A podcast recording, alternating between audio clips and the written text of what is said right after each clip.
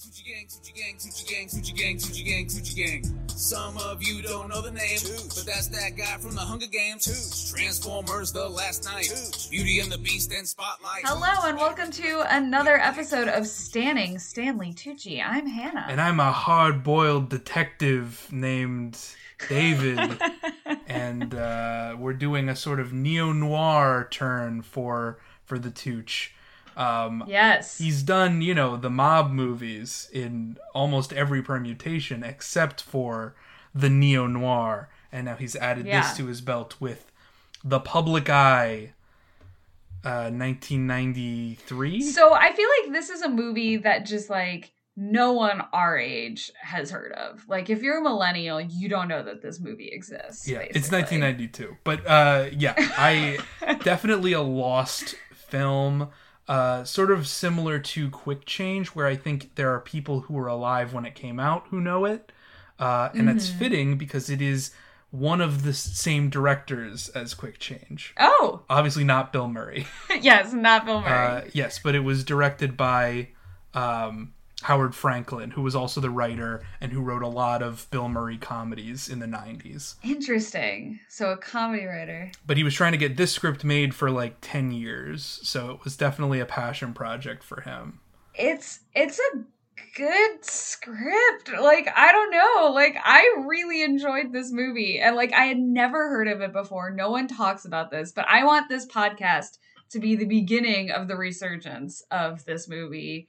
Uh, spearheaded around the amazing performance that Stanley Tucci delivers. i, I think it is kind of a hidden gem but uh, I, I do think that there are some elements of it that like just straight up don't work and i think we'll get to those um, Sure. but and, and I think like the fact that so much of it hinges on this Joe Pesci performance as Bernsey, Leon Bernstein, Yeah. otherwise known as the Great Bernzini, um, which is a really tough role to uh, to you know to portray. He's portraying a sort of reinterpretation of a real life New York photographer who was known by the nickname Weegee uh, not to be confused with uh, Mar- Super Mario's brother.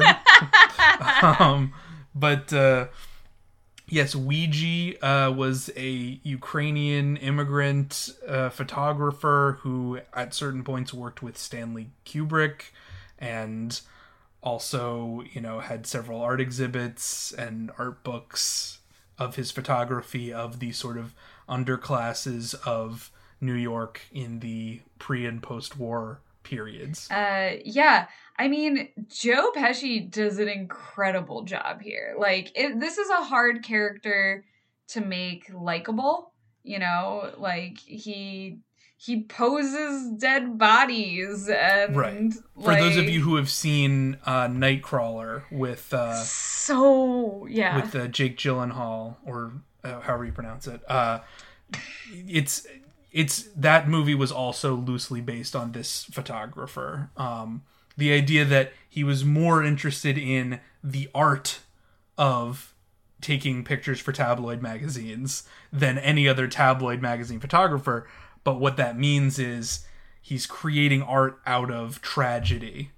Uh, and that could mean posing bodies or throwing hats where there aren't hats because people like to see the hats. yeah. Um, it's not portraying reality as it is, but a heightened photographic reality, which is also, you know, movies. yeah, it's it's a little bit sketch. yeah i mean i i think it's really i i also very much felt the um the similarities to nightcrawler when i was watching this and i think though while nightcrawler sort of takes it on like this you know the almost sociopathic like lens of Right. the kind of person who could succeed really well and considers this uh or or you know takes it really seriously um you know this is a much more uh emotional human role than the one that Jake Gyllenhaal portrays. yeah, well, well, they're they're trying to go for look. People say he's like the scum of the earth. What does that do to a person? That guy, the scum of the earth guy, he's lonely. At the Yeah. end of the day, like one of the first scenes that he's in, he's approached by a, a sex worker who's Mm-hmm. like, you know, want to spend the night, and he's like, I can, I'm married, and he, she's like, I can tell you're not married, and also that you haven't had a girlfriend in a long time, or maybe Yeah. ever.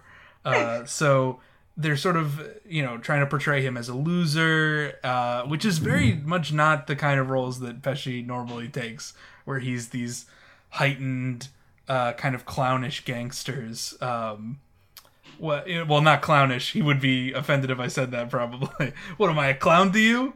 Uh, but this is this is post Goodfellas. It's post Yeah. Home Alone, and it's post My Cousin Vinny.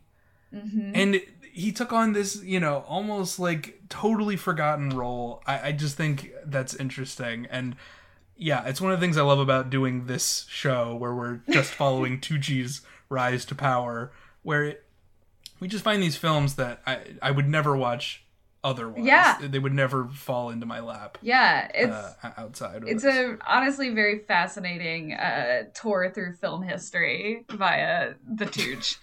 Um, right. so do we do we want to talk about the plot? Do we just want to talk about Tucci? How do we want to dive in? Well, I just I think the plot is kind of thin. Sure, You know, it's almost like sketch it out. not the point. Yeah, basically, you know, like any neo noir, it's very self conscious of Joe Pesci goes and he meets this dame, and the dame cannot be trusted, but she's beautiful and she flatters him, and so he then, you know, goes off to, to do just one simple task for the dame, but it spirals into, oh no, there's a dead body. Now we've got to solve the mystery of who killed them and why. And then we get involved with the mob, and the mob's involved with with the cops, and the cops are involved with the army. And there's a scam involving selling stolen gas coupons because it's World War II and there's a war effort and people need coupons.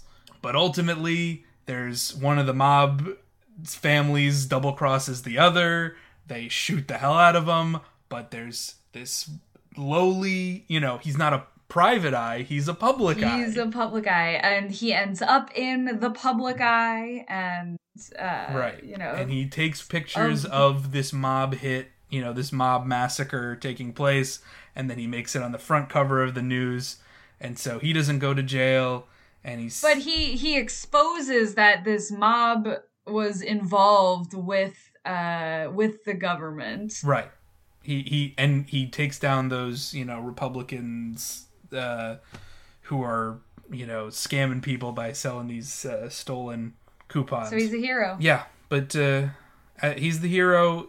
You know, the the public good, the knowledge of the free press wins in the end. So can't turn it off, David. He can't turn it off. right in the very last scene, you see him in a car, and there's a police scanner, and uh, his friend from the newspaper, um, you know, says, "How do I turn this thing off?" And he's like, "I can't turn it off." And he's like, "Ain't this the off switch right here?" And he's like, "I can't turn it off." And that's the last line of the movie. It's because he can't turn off his photographer's eye. Everything's just waiting to be photographed. Right, yeah, the way they portray that in the film is like whenever he's about to take a photo, everything goes slow mo and in black and white. Yeah. So it's like he can see the the photos in his mind before It's- they're even developed. Man. It's almost very like anime, you know? no, it is. Yeah, yeah, I kind of love like- it though. yeah. It's it's like the perfect moment to take the shot. No. Um, but he also does like plenty of like fun antics, and I kind of wish Oh, yeah. that they leaned into this more and made it more like silly and campy. Uh, You know, that's my know. aesthetic. I- it's not everyone's. But I like, think there, I just want to point out to one scene where he he dresses up as a priest to get into an ambulance, and he pretends to give the last rites. but it's like nonsense Latin because he's this right, Jewish and, kid and it's from while he's doing the nonsense Latin, he's checking the the light temperature values. And he's like, "Uh, da, da, da, da, da, 42, uh, Yeah. click, click. And then the guy who he's like, who's watching him give last rites is like, hey, what, what are you trying to pull? And then he, you know, gets Tosses thrown out of the back of an ambulance. And it's like, I think that's fun. It's cute. It like it doesn't ruin the emotional No. engagement for me. Not at So all. I'd I agree. more of that. I, I, I another moment um I think that's kind of similar is he, you know, he gets picked up by the mob at one point. They're like, "Why'd you call the cops?" But while he's getting picked up, the one guy like throws his camera down on the ground. and is like, "Get in the car!" And he just keeps saying, "Get in the car!" And he's like, "All right, I'm in the camera? car. Can I get my Can camera?" I get? Can I? Can I And get my he's camera like- now? I'm in the and he- car. All right. Can I get my camera? And then just as that guy gets in the car, he jumps out, grabs the camera, and gets back. Yeah. No, I love that kind of slapsticky. I mean, I think that comes from like the aesthetic of the director being Oh, like yeah. he does Bill Murray comedies, which are very deadpan uh, often, but they're also very you know uh, slapsticky and physical comedy ish. So Right. It's I like think trying to both- blend that with like a dramatic noir aesthetic can it's interesting for sure. I, I think it's worth checking out for that. Yeah. alone. Um, and I think it works. You know, there were very few moments where I was just like, no, that was uh, jarring or like a weird cut or something like that. I think it's the opposite. I think it's a little too muted, a little too too dull. But I think for the most part, like, I like it functions as a narrative. You you follow it for the character. You know, Yeah. I I think like It's compelling. it's a film that is bound to create divisions. Like it's I don't think you would say that everyone would necessarily like this film. sure, on- but I on those think grounds. I think uh I think if more people now knew it existed and they watched Right, it, they would I check think, it out and they would see it as a gem. Yeah, yeah. Yeah. I, I was watching like the the old Siskel and Ebert uh, review of it. Mhm. You know, back when they were doing at the movies on Yeah. TV. Roger Ebert gave it a f- like 4 stars in well, a review. he gave it he gave it thumbs up, uh, and then he said like you know. I don't know that I, you know, I don't. He, he said like I don't know if, if everything about it works. I I know that the plot, you know, is very flimsy. It's like a flimsy noir plot, but you know, I just accept that because that's just like the genre. right. Um, and then you know, Siskel was like very much like, I don't, I don't think we got enough of like why he cares so much about his art and his pho- photography and like what his aesthetic is. Because we you know there's a lot of respect given to him as a character but not to him as an artist. And i thought that was like kind of a lame read Uh, yeah. gene siskel. Come at me from beyond the grave.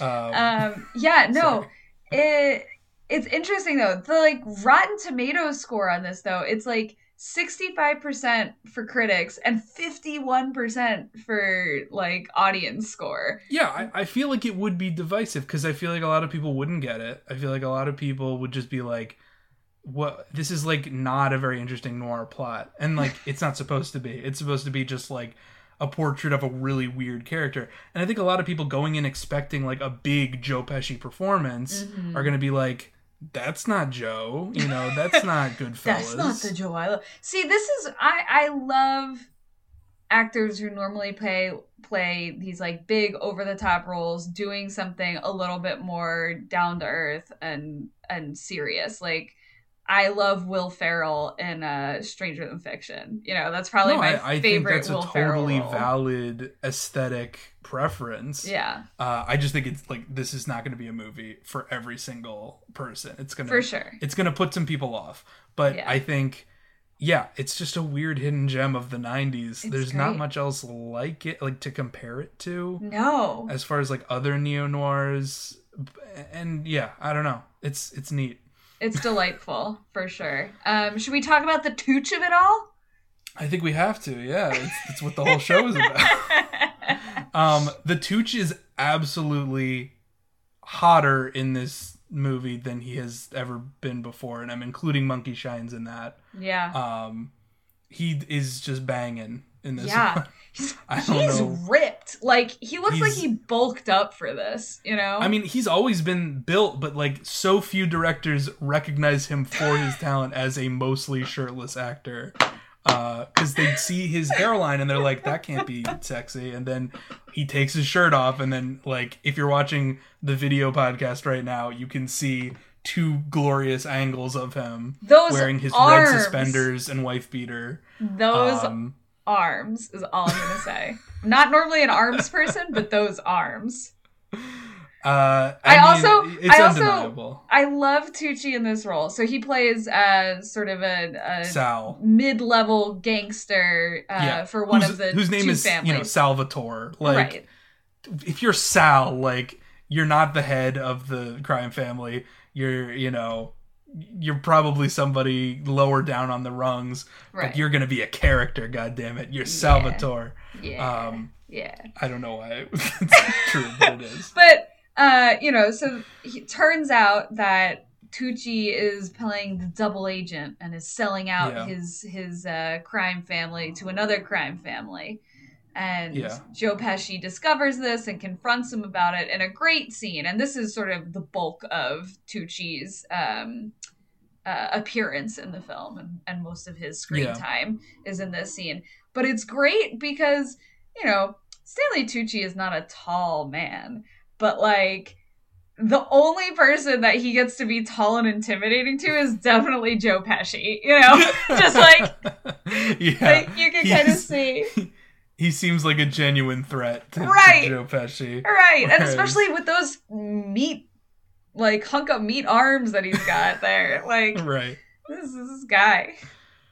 Right. And like I don't know, t- to me like I think I would compare Joe Pesci's performance to like your average Jack Lemmon performance. He's like such a down on his luck like guy. He's, you know, he's a schmuck. He's Yeah. nobody.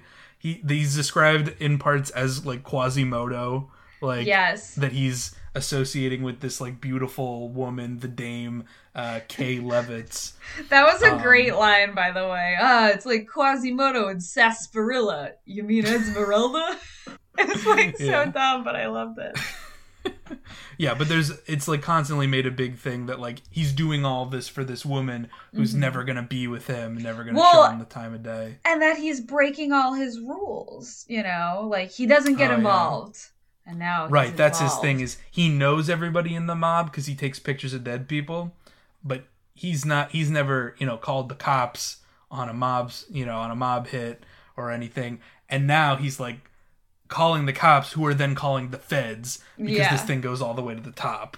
Yeah. and so now the the crime families are really like they're mad at him um and then basically because he has this heart to heart with Tucci and Tucci tells him like oh and he blackmails Tucci with a photo of him you know breaking ranks and Yeah. going to the other family I loved this scene. So basically, you know, he he shows Tucci the picture, and at first Tucci kind of throws him out. Uh, and then he's like, "Come in, come in, let's talk about this." Uh, and you, then he just show me this picture in front of my mother right and then he he you know tucci is just like walking around the kitchen trying to sort of not deal with the fact that he's been found out basically.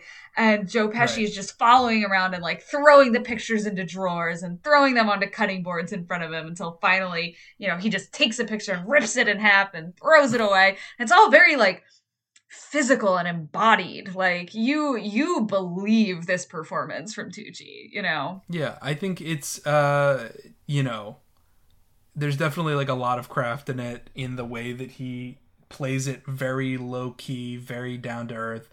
It it feels very like like he's definitely channeling like I don't know, Maltese Falcon, Big Chill, you know, Sure. s- something of that era. Um I can't tell you exactly where his influences are. All We'd have to get him for an interview. Oh, uh, if anybody, Tucci.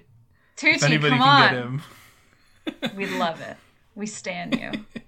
Stand you. Um, but yeah, he's definitely channeling something. Um, when whenever he's like smoking, it's very like you know you can see his nervousness. He paces around the room very well. He he controls the space. He does a, a couple of like Tucci, you know, chin rubs. Yeah, yeah, Uh, he's got a couple of those. I would say uh, the accent for this, it's definitely still like a New York mobby Italian accent, but it's like the most. yeah. It's not his voice, but it's not as cartoony as he's been in any of his other. I would a hundred percent agree. This is sort of the most um not realistic, but just like grounded, yeah. Uh grounded Cinematic, mob. even. yeah, mob It's, it's accent. even we've more than like Men of Respect, where I think Oh, he's yeah. doing a heightened thing because he's doing Shakespeare, and it's like, you know, hey, look at me. And like Billy Bathgate, where he's doing like, I don't know, it's almost comedic, Just, Right. like, that he comes in at the end and like kills everybody. He's just, he's just, there like, to mug He's at on top of the everyone. world. He's Right. mugging, yeah. And uh in this one, no, he's like down in the dumps. He's like, I'm probably gonna die. I'm killing my entire family to go like for the possibility that I survive. I'm selling them out. Yeah. This sucks. At the very least I can do is be nice to this Burnsy guy who uh is blackmailing me. But he's a Yeah. genuinely pretty nice dude. yeah. And it's great because you know burnsy's trying to figure out if uh the woman who hired him kay is uh you know if she's known this whole time or not. Like is she dirty? Is she clean? Trying to suss that out.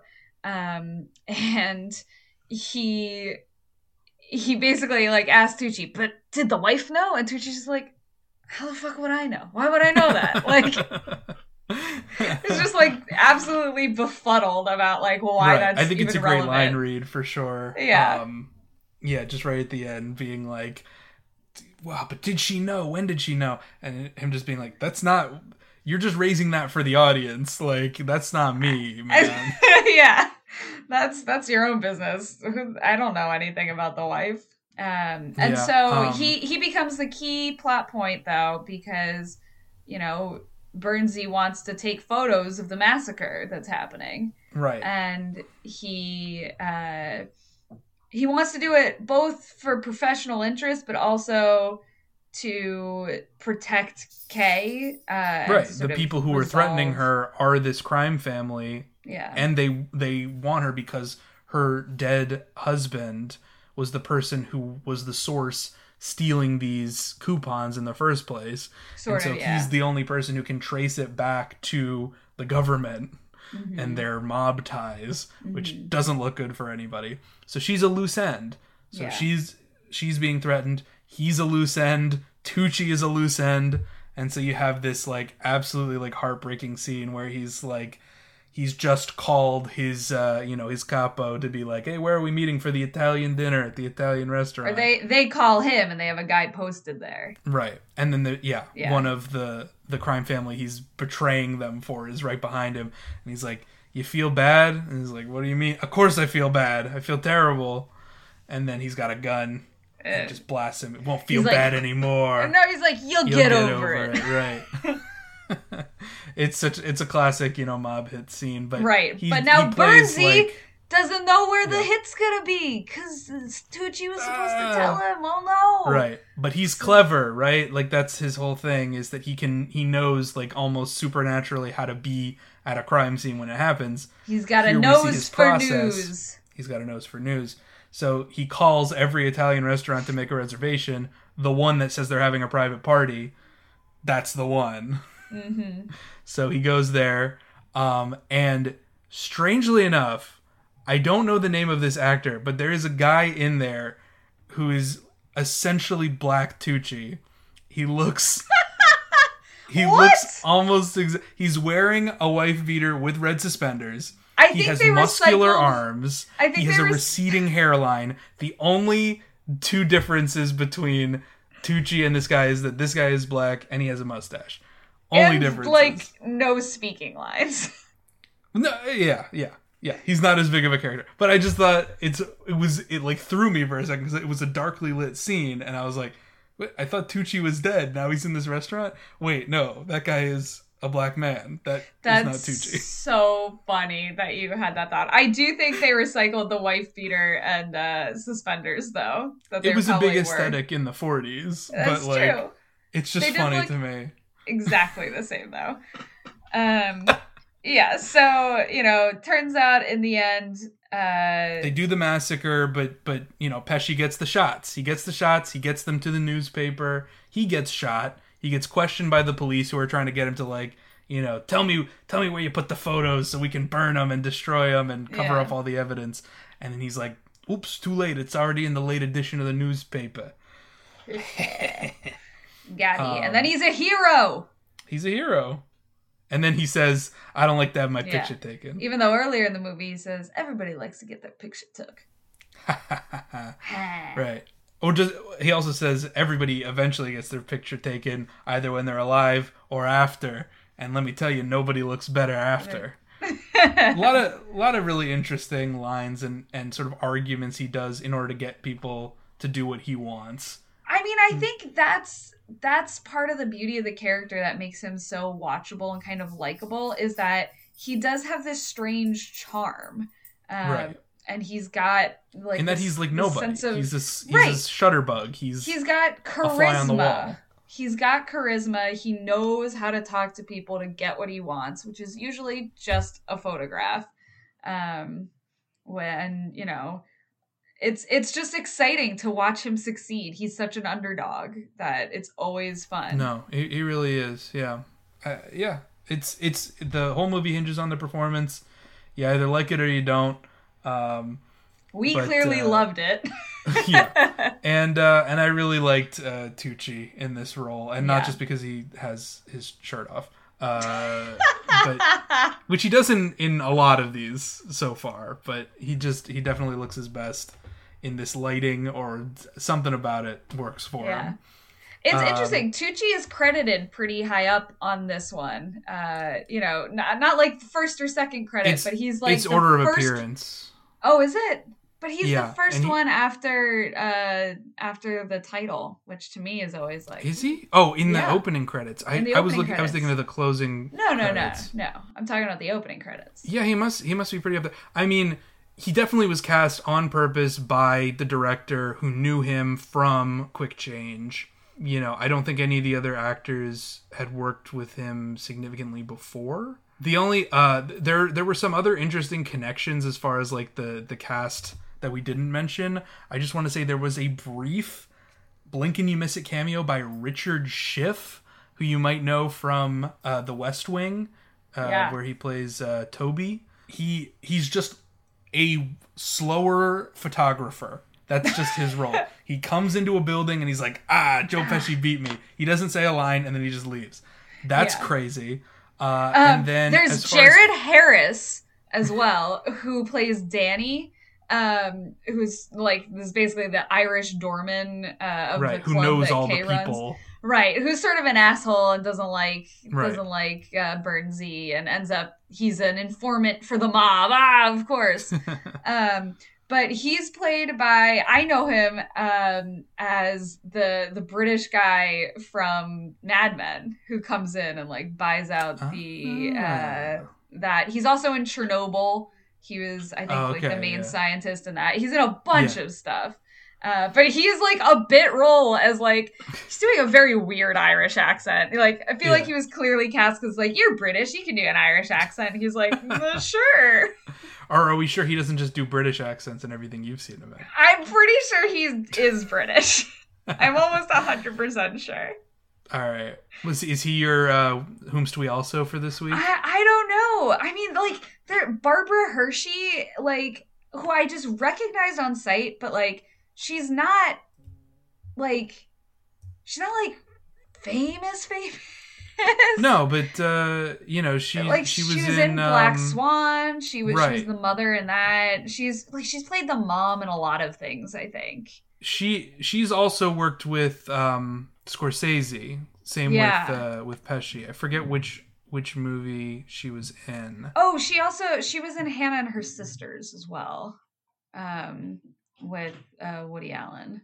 Yeah, I don't know. Like she's just done a lot, uh, and she does a great job here. I think her performance as Kay is um, really Right. well done. But no one in the film has done more than Richard Riehle, who was actually in a another he he has worked with Tucci before. yeah, uh, as the the brother or or maybe husband of Kath, Kathy Bates in uh, Prelude to a Kiss. that's who he was in that. Okay, all right. and he plays a cop named Officer O'Brien who has the great line which is do you think uh wait I can I can quote it exactly let me let me get it Pesci says they like to see you know they, they like to see a dead guy uh you know with his with his hat and he says well they want to see a dead guy's dick maybe I should take his pants off um So that's a great line by Richard Riehle. Yeah. Uh, talking about taking a cadaver's pants off Uh, the cameras. I swear to God, you do not know this man by name, but you for sure know him by face. Like it, he has just been in like everything. He has had a bit part on whatever your favorite show is, almost Yeah. guaranteed. He had 13 credits in 1995. Oh, Like, right. he's a very prolific I- character actor. I believe he did the voice of Bumi in The Legend of Korra. Yes, yes, he did that. Uh, you know, he's in. he's got a bunch of stuff coming out in 2021, stuff that's in pre-production, post-production. Like he's just is still working. You know, uh, he was Yeah. born in 1948. Like this man does not rest. He is a working actor. Yeah. So yeah, big big props to him. But I think that my whomst we also has got to be Joe. Joe Pesci is. It's gotta be Joe. I mean, he, whether this is, I don't, I don't think I'd call this his best role, but I think it is a memorable role, and he is just an incredibly memorable actor. He's done so few roles recently. He's basically left the profession Mm-hmm. more or less, um, and he. I know. I've heard stories of him being like kind of rude to people who send him like scripts or something, Mm-hmm. but you know, that's his prerogative because he's he's done his duty to cinema Right. and he got out and i think that's fine Yeah, yeah. Uh, but he was so great in this, and it was uh, it was a pleasure. Is there any uh, Tucci news, David? Yeah, the long-awaited return of Tucci News. He's been a little quiet recently uh, in the news. Still nothing happening with him in his life, but um, but finally we have more stands writing sort of think pieces or write-ups on his uh, searching for Italy Yeah. TV show. Yeah. Uh, so this one comes from The Guardian. Uh, hello, this is the big time, The Guardian. Uh, and this is written. Thank you uh, to Stuart Heritage. Yes, uh, we're going to probably tweet at Stu, Stu Heritage to uh, to see if we can get you on the show because you are a stan in all of the right ways. We can So let's read this article. Um, we'll sort of trade off. I'm just gonna read the uh, I'm just gonna read the headline and the subhead, and then you can start with the first. paragraph. Sounds great. Uh, so the headline is Stanley Tucci, the flirty hero of foodie TV you need in your life. And then the subhead Love it already. the actor charms the pants off everyone he meets in this new culinary travelogue that will whet your appetite for a trip abroad when it's finally allowed. Oh, yes. Tell me more, Stuart. Uh, so, you may not realize this at the moment, but your heart has been crying out for a series like Stanley Tucci Searching for Italy. If you saw last night's first episode tucked away on CNN International, you will already be aware of this. Thank you, Stuart. Like, I'm feeling the vibes. If you didn't stop what you're doing and seek it out, it's less a TV show and more an hour of full body relaxation. By the time the episode ended, I felt as if my entire brain had been taken out and massaged in olive oil. Mr. Yeah. Heritage, which incredible. which could be an insult if you were talking about somebody who is inherently oily or greasy, but this is the Tooch. So we know that when he says my brain is doused in olive oil, he doesn't mean that he's grossed out, with that no, but is- it's massaged in olive oil. You know, it's oh, Right. it's marinating in there. Yeah. I also just see a caption under the photo of Tooch for the the article. It says the signature hypnodazzle. Um, yeah, maybe he is a little hypnotic. Maybe we should be wary of his wiles. Who's who, the Tooch? Yes. Um, maybe we should be fearful of the power Oh of my the Tooch. Um, although the title suggests a different series in which a beloved actor receives a concussion, then forlornly attempts to navigate Google Maps, this is actually a culinary travelogue. Tucci visits a different Italian region in every episode and contentedly samples its food. It is a formula you will have seen thousands of times before, albeit with a couple of key differences. The first is timing. Searching for Italy was filmed last summer in that near mythical lull when COVID eased off people, uh, eased off, and people were briefly allowed out of their houses again. As such, the whole series is perpetually dazzled by the possibility of travel. Every restaurant, every mountain, every cobbled street is captured with a sense of awestruck wonder, as if it were a newly rediscovered treasure. That it's being broadcast now, when we're still not allowed to go abroad, only exacerbates this sensation. If you've missed European travel even slightly over these last 15 months, you're going to feel this show in your bones. So, I mean, I love that this assumes that, you know, we've been traveling to Europe. right. That's not what travelogues are necessarily for. Right. They're for anybody who wants to feel as if they've experienced Italy or want to daydream about Italy, Yeah. which is what Tucci does. Yeah. Um, but you know, Mr. Heritage goes on to say the second difference about this show is its host. Shows like this tend to have a limited range. There are only so many times you can look at a tomato farm or visit a lemon grove. As such, they have heavily rely on the personality of whoever is in front of the camera. Anthony Bourdain shows were ragged with the spirit of adventure, for instance, while Phil Rosenthal's are like watching a sugar crazed toddler go wild in a supermarket. But Searching for Italy has Stanley Tucci for crying out loud, a man who cannot help but radiate elegant, elegant calm from his pores. For crying out loud. This, this, you are clearly a stan, dude. Like Stu, get Again, this could be an insult if he was a really sweaty person. Oh my god, Talking about his pores so much. But we know, because it's Tucci, that this is all meant in uh, in a complimentary Yeah. fashion. In searching for Italy, Tucci basically makes it his business to charm the pants off every Italian he meets. Uh, sort of going back to the subhead. Uh, in Italian, in Italian. so this is the authenticity that he brings. Anyway, episode one takes place in Naples, and early on he visits a tiny century-old hole-in-the-wall pizzeria. He takes a bit of his calzone and then gazes at the middle-aged woman who made it for him. Fernanda, he purrs, you've changed my life. You'll get fat. She barks back flirtatiously, fully ready to leave her family for this stylish new stranger. And aren't we all, Stu? Aren't we all? Tucci does this to everyone chefs, farmers, old friends. They all fall under the powerful Tucci hypnodazzle. There it is. The purring is constant too. At one point, a violent hailstorm hits, and the camera crew rush inside to save their equipment. At this point, Tucci became the only person I've ever heard to purr the phrase, holy shit. so, yeah, I think this is pointing to something that I haven't seen identified in all the other write ups that we've seen on Searching for Italy. So, it's that it's his his sensuality, which I think has been commented on a little bit, but his sensual use of language, which I think Yes. is is great. Uh, this is And the sort of show he was made to host. Tucci knows food and he knows Italy, and he carries himself with such assurance that you sort of want to give up act. You sort of want him to give up acting and dedicate himself to this full time. There's already a sense that he could be the next Bourdain, so he'll probably be allowed to make as many shows like this as he wants. Hell yes. Whether that happens or not is another matter. My feeling is that this works so well because Tucci is completely aligned with Italy, and a sequel called something like Stanley Tucci Searching for Belgium would lose its charm.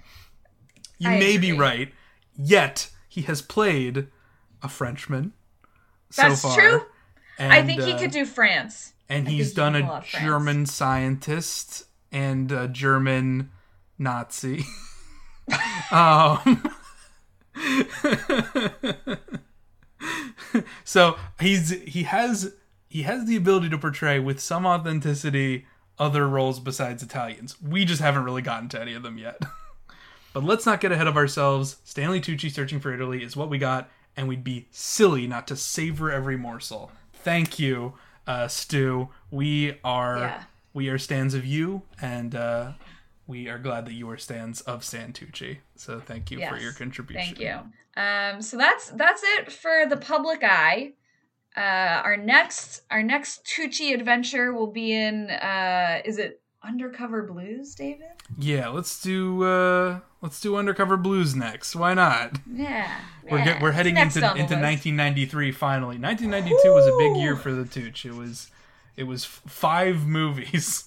Uh, It's a lot. we did uh, we did skip one where he's uncredited, uh, but we it's kind of lost media to us. Uh, we Yeah. can't find it. The gun in Betty Lou's handbag. So as we're leaving 1992, we may one day return once we do our special on lost media. Uh, I, I'm so glad that the year that the year of my birth, uh, you know, was such a momentous year for Tucci as well. Of course. Yeah, I mean, he's only going to have more uh, credits, uh, or at least Right. as many credits in my birth year, 1995. Oh. But, Oh, you know, yeah. we'll uh, we'll get there when we get there. Uh, all right. We'll we'll see see you next week, Tucci heads. know the name, but that's that guy from the Hunger Games. Transformers: The Last Knight, Beauty and the Beast and Spotlight, writer and director of Big Night. Had Stanley Tucci searching for Italy been made before lockdown, if it had been the bloke with the wig from the Hunger Games eating risotto on a bench, it would have been fine. But this is the new and improved sexy post-viral Tucci. As such, his show is unmissable. So, Stu, I am gonna have to stop you there and say that look at these arms. Uh, like there is right. no Virality. I mean, he was always daddy. He was always like He's so daddy. Like the He- internet invented that term to talk about Tucci and his class and his vibe. Like he's very sexy.